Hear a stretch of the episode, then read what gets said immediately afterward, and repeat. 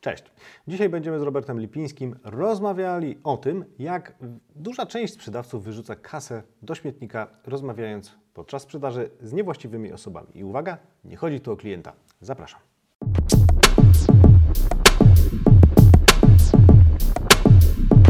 Cześć, dzień dobry. Witamy Was dzisiaj w kolejnym odcinku naszego podcastu Przestań wreszcie sprzedawać. Przed Wami e, ten facet od sprzedawania, czyli Robert Lipiński i ten facet, który pyta tego faceta od sprzedaży, czyli Tomasz Ciosek, czyli ja. E, na samym początku poprosimy Was oczywiście, jak zawsze, o lajki, udostępnienia i wszystkie wyrazy sympatii, którymi możecie się z nami podzielić. Oczywiście tylko wtedy, kiedy do tej pory to, co widzieliście, wniosło coś do Waszego życia. Ale mam nadzieję, że wniosło, bo trochę tego było i wydaje się, że było nie najgorsze.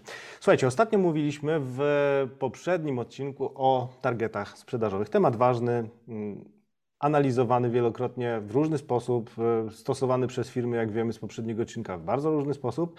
Natomiast e, to, co jest istotne i to, co chcielibyśmy, żebyście wynieśli z tamtego odcinka, jest złe stosowanie targetów powoduje, że no, ludzie są pod pręgierzem tychże targetów. I to nie tylko chodzi o sprzedawcę, bo również o, o klientów. Nie, Robercie, tutaj tu mówiłeś fajną rzecz, jak, jak byliśmy jeszcze przed nagraniem a propos pręgierza no klienckiego, więc jakbyś mógł tę myśl powtórzyć, bo to naprawdę ciekawe. Tak, y, bo tak się utarło, nie? że te targety, tak, że tak powiem, przyciskają sprzedawców. Natomiast tak. myślę, że warto sobie wyobrazić taką sytuację, pewnie każdy z nas miał kiedykolwiek taką sytuację, że kupił coś dlatego, bo było, ta, bo było tanie, bo nie wiem, bo była dobra Promocji. oferta, było w promocji, tak? I pytanie, y, czy zawsze z tych zakupów jesteśmy zadowoleni? Nie? Pewnie każdy z nas ma coś takiego, że kupił, wydał, a potem kurczę, czy faktycznie to nie jest tam już 17 rzecz, którą być może już nie potrzebuje. I dokładnie tak jest z drugą stronę. Jeżeli sprzedawca jest przyciśnięty targetem, mhm. robi wszystko, żeby sprzedać. I klient czasem no, ma ofertę nie do odrzucenia, no bo mhm. jak nie kupić za takie pieniądze? No i to jest właśnie ten element, w którym y, często klienci y, znajdują się jakby pod pręgierzem targetu y, sprzedawcy. A z tego później czerpie korzyść portal OLX, bo te rzeczy znajdują swoje miejsce gdzieś tam drugie życie, prawda? No właśnie, a pręgierz dla, dla sprzedawcy, no to oczywiście też nie jest dobre działanie dla klienta, bo właśnie następuje to wciskanie. Tak naprawdę ten sprzedawca wcale nie myśli o tym, czy to temu klientowi jest potrzebne. To jest działanie mocno krótkoterminowe, no bo nawet jak on domknie ten target, to no, jednak rozczarowany klient raczej nie powtórzy swojego e, zakupu i nie tak. zrekomenduje współpracy z nami gdzieś tam dalej. Nie? I niektórych no, rzeczy nie wstawi na Elixa. No bo niektórych rzeczy nie da się wstawić na Elixa. Dokładnie. Dokładnie. tak. A my nie chcemy takiego działania, działania chaotycznego i niezgodnie z tak naprawdę, mm, jakby to ładnie powiedzieć, dobrem klienta i naszej firmy. Tak Koniec podsumowania poprzedniego odcinka. Dzisiaj chcieliśmy troszkę porozmawiać o negocjacjach bo do tego to wszystko się de facto sprowadza. I tutaj oczywiście ciekawostka, która być może nie jest zaskakująca, bo Robert do negocjacji ma podejście zgoła inne niż, e, niż takie, że siadamy po dwóch stronach stołu, zakładamy rękawice bokserskie i kto przeżyje dłużej, ten wygrywa. Robercie, możesz troszkę mm, opowiedzieć o tym swoim podejściu do negocjacji, które, tu zdradzę trochę tajemnicy, nie występuje w dobrze poprowadzonym procesie sprzedaży. Tak, e, bardzo mi się podobały te, te, te rękawice bokserskie i, i, tak dalej, ale to już wiesz z jakiego powodu. No, nasi słuchacze też wiedzą, bo ostatnio już wiedzą, tak e, Ale tak, e, może zacznę od tego, że faktycznie mam nieco inne podejście i od razu chciałbym zaznaczyć, że nie jestem z tych mędrków, którzy twierdzą, że coś takiego jak negocjacje nie istnieje. Nie, bo to myślę, że na temat negocjacji powstało na świecie tysiące, jak nie miliony książek i nie twierdzę, że czegoś takiego jak negocjacje nie ma. Natomiast mi te negocjacje się bardziej kojarzą z jakąś taką rzeczywistością e, bardziej, bym powiedział, e, polityczno-gospodarczą, nie wiem, taką, której są dwie strony, które ścierają swoje interesy, one są całkowicie różne na początku mhm. i muszą dojść do konsensusu. To są negocjacje. Natomiast właśnie w sprzedaży, którą e, ja proponuję i którą wyznaję, taka sytuacja nie ma, nie ma prawa się zdarzyć. To znaczy, jeżeli dojdzie do takiej sytuacji, że interesy klienta są zgoła inne niż interesy mnie jako sprzedawcy, to znaczy, że coś się wydarzyło wcześniej mhm. nie tak. I to jest właśnie ten element, o którym, y, o którym wspomniałeś, że mam do tego inne podejście. I może dodam, że e, w tych procesach sprzedażowych, które ja układam e, i które z klientami wypracowywuję w ramach, w ramach warsztatów, tam w ogóle nie ma takiego etapu. Nie ma czegoś takiego jak etap negocjacji. Zresztą mhm. nie jest przewidziany w ogóle w procesie, tak? Nie, nie ma czegoś Mhm. takiego w ogóle. Zobaczcie, jak będziemy opowiadać o procesie, to za jakiś czas się wydarzy. To O, już troszkę że- opowiadaliśmy, chciałem powiedzieć, bo, No, bo przecież to nasze spotkanie kawowe to jest de facto pierwszy etap tego procesu, no nie? Tak, natomiast to jest jeden z kamieni milowych. Mhm. Natomiast jak będziemy mówić o etapach, to zobaczycie, że te etapy są, się nazywają zupełnie inaczej niż te, które jak wpiszecie w internecie proces sprzedaży, to wam się pojawią. Ale to o tym opowiemy później. Dzisiaj chciałbym Jeszcze, jeszcze tutaj zrobię znowu mm, Mhm. mały spoiler. Nie dzisiaj, ale pokażemy Wam pewien przykładowy proces sprzedażowy, jak, Oczywiście. jak on powinien wyglądać. Tak, to, to zdecydowanie przed nami. Ale tak, od razu powiem, chcemy wcześniej wypełnić trochę to, co będzie w procesie treścią, Tak jest. która na ten proces się składa. I dzisiaj właśnie mówimy o elemencie negocjacji, których teoretycznie w procesie nie ma, a jednak są. Tyle tylko, że y, tutaj problem polega na tym, że nie, nie do końca to są takie negocjacje, o których mm, do- tej pory tutaj już powiedzieliśmy. I co gorsza, albo może co ciekawsze, y, nie z klientem. Mm. Więc e, ja bym chciał tutaj wprowadzić taki element, e, nie wiem, nie wiem czy, wy, czy, czy, czy ktoś się z tym spotkał, ten kto ze mną pracował, to na pewno się z tym spotkał, ale można sobie gdzieś wygooglać. Są takie badania przeprowadzone, e, które mówią o tym, że ponad połowa sprzedawców e, częściej negocjuje nie z klientem, a ze swoim szefem. E, I i to Tak jest ten element negocjacji, który niestety w sprzedaży, mm, która jest inną sprzedażą niż ja wyznaję, czyli nie tą sprzedażą opartą o metodykę, o, o, o te wszystkie wskaźniki i elementy związane z efektywnością, takie negocjacje, słuchajcie, się pojawiają bardzo często. Pytanie poczekaj, jest poczekaj, poczekaj, poczekaj, bo zastanówmy się chwilę. Negocjacje z klientem to zwykle kojarzą się o jakieś parametry. No nie? No, zróbmy coś taniej, drożej, szybciej, wolniej, dołóżmy coś, zmniejszmy ofertę albo nie wiem, zmienimy pakiet, wrzućmy transport i tak dalej. Na czym polegają e, w ogóle negocjacje e, z szefem? Bo przecież ja de facto nic od tego szefa nie kupuję, ani nic mu nie sprzedaję, prawda? Więc na czym polegają te moje negocjacje jako handlowca z szefem? Bo to też jest pewnego rodzaju e, no, zobrazowanie sytuacji, prawda? A nie dokładne nazwanie sytuacji, że to negocjacje. Ja bym to nazwał scedowaniem. Bo to Mhm. dokładnie o to chodzi. Znaczy, to, to wszystko, co wymieniłeś, to są sytuacje, w których staje sprzedawca. Czyli kiedy sprzedawca poprowadzi proces sprzedaży w taki sposób, że dojdzie do tego typu negocjacji, a tak naprawdę to nie są już negocjacje, tylko to są, bym powiedział, życzenia klienta, które jeśli sprzedawcą spełnisz, to ja od ciebie kupię.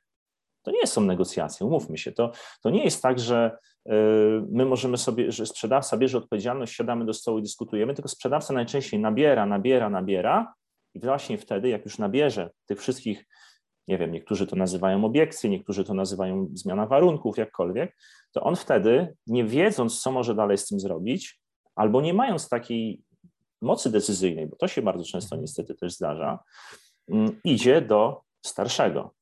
I tak naprawdę przenosi te wszystkie elementy, które uzyskał od klienta przed chwilą, do swojego szefa i mówi tak: Słuchaj, mamy super temat do sprzedania, y, klient y, taki i taki, oferta na to i na to, nasz core business i tak dalej, ale.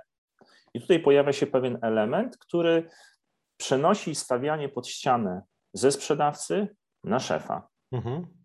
Czyli przerzucanie gorącego ziemniaka. Najzwyczajniej w świecie. Najzwyczajniej w świecie można tak powiedzieć, tylko tutaj myślę, że to y, niestety nie ma takiego, y, bym powiedział, humorystycznego zabarwienia, dlatego że to, to, to daje, to znaczy to pokazuje dwie rzeczy.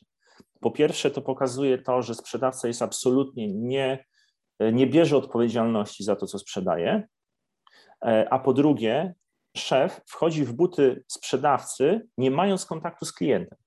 Czyli mamy sytuację, w której no, sprzedawca staje się pośrednikiem. I to jeszcze co, ale takim to ja ci troszkę przerwę, bo e, druga rzecz, o której powiedziałeś, czyli ten sprzedawca, który wchodzi w buty, y, szef, który wchodzi w buty sprzedawcy, to jest trochę mikrozarządzanie z jednej strony, a z drugiej strony, no, tak na dobrą sprawę, brak jakiegoś punktu odniesienia dla handlowca. No, nie? no bo dlaczego on wraca do szefa? No dlatego, bo on nie wie, co w danej chwili ma zrobić, albo wie, ale nie może. No, nie?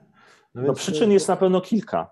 Zdecydowanie. To dobrze, że o tym o, o, zapytałeś, tam o tym powiedziałeś, bo myślę sobie, że jedną z przyczyn jest właśnie to, że sprzedawca nie ma innej instancji odwoławczej Mhm. niż jego własny szef. Nie ma instrukcji? No, Procedur? nie ma. Wiesz co, ja lubię mówić o, o GPS-ie. Nie? Generalnie zawsze lubię ten przykład podawać, że możemy mieć mapę taką, wiesz, papierową i jechać samochodem i ją za każdym razem. Tam akurat sam o tym nie będę dyskutował, bo ty tak lubisz. Nawet GPS-a żeś jakoś dziwnie ustawiał, jak kiedyś jechaliśmy samochodem, ale to nie teraz. To ja niby dziwnie GPS-a ustawiam. Mam północ na górze.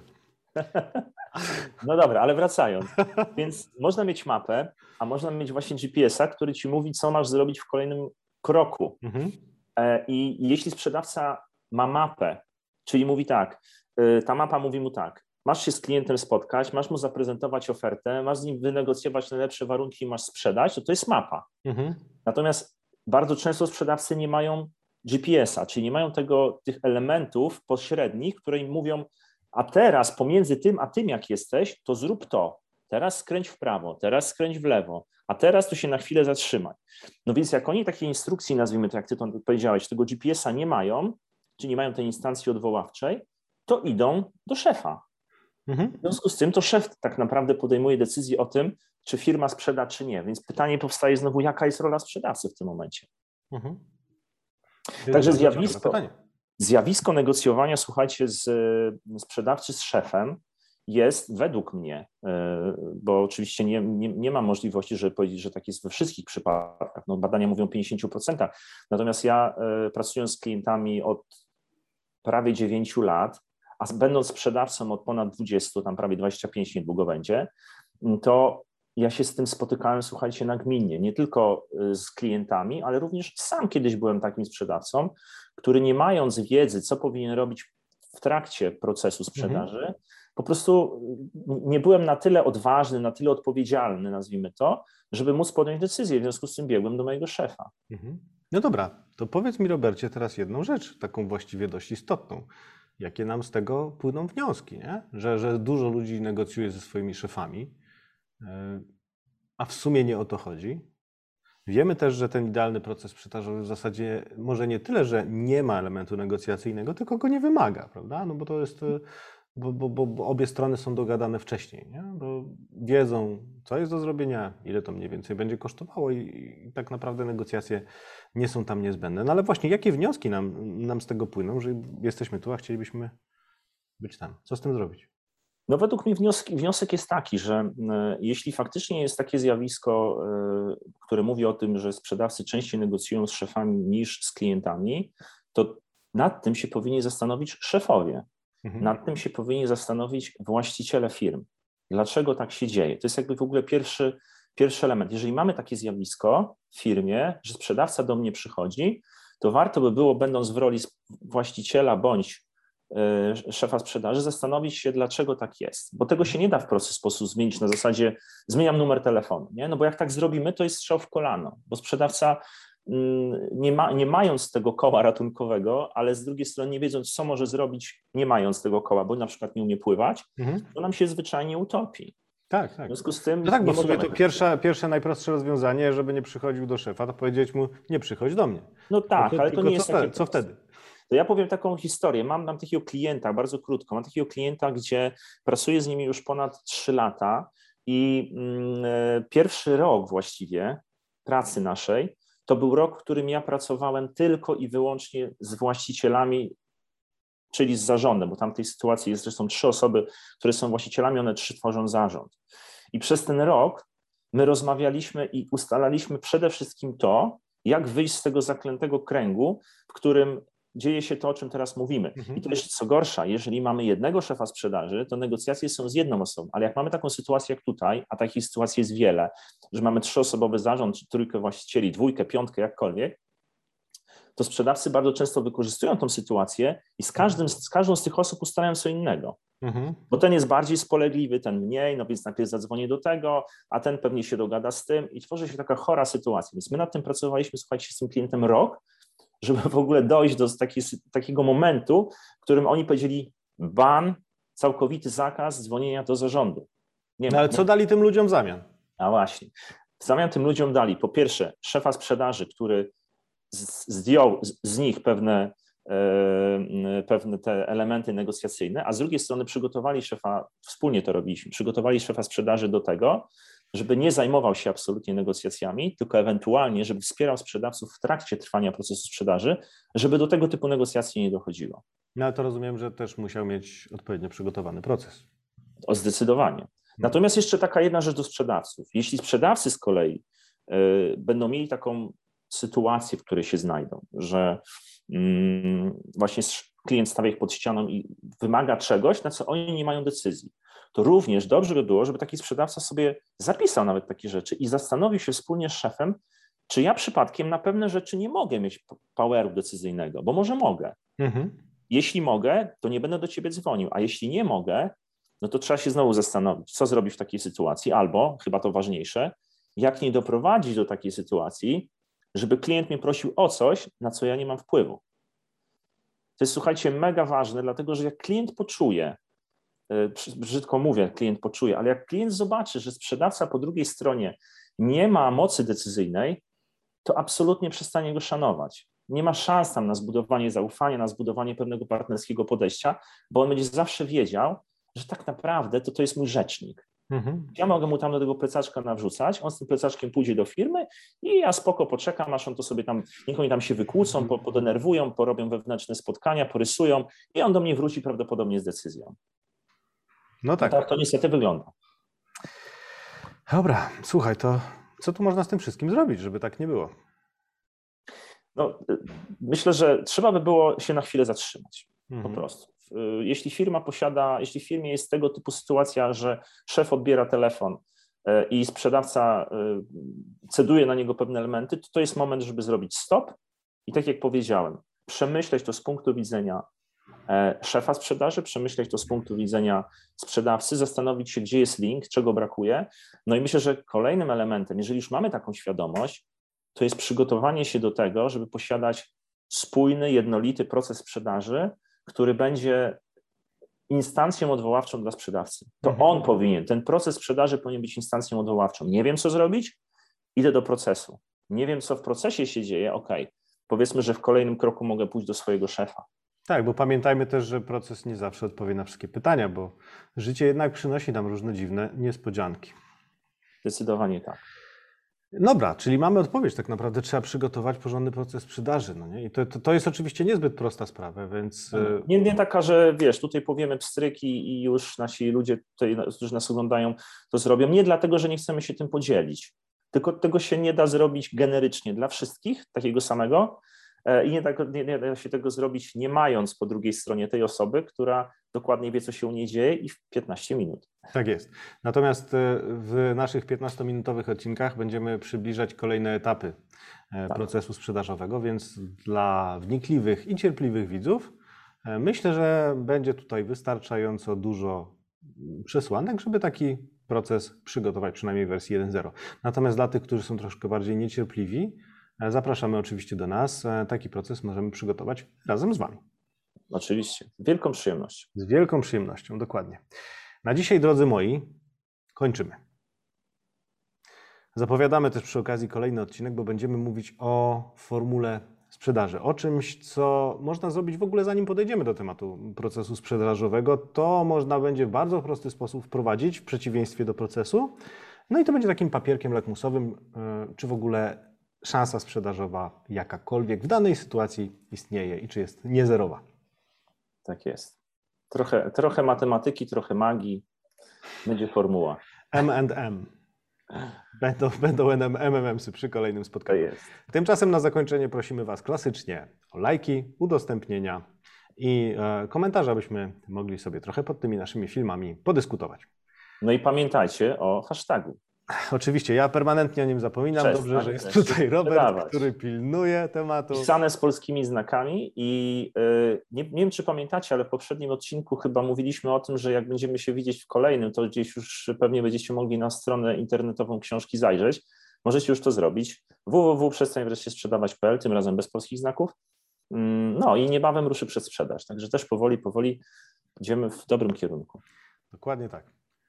Na dziś kończymy. Do zobaczenia przy okazji kolejnego odcinka, a jeśli nie widzieliście poprzednich, gorąco polecam, aby się z nimi zapoznać. Wszystkiego dobrego, do zobaczenia. Pozdrawiamy, cześć. Hej.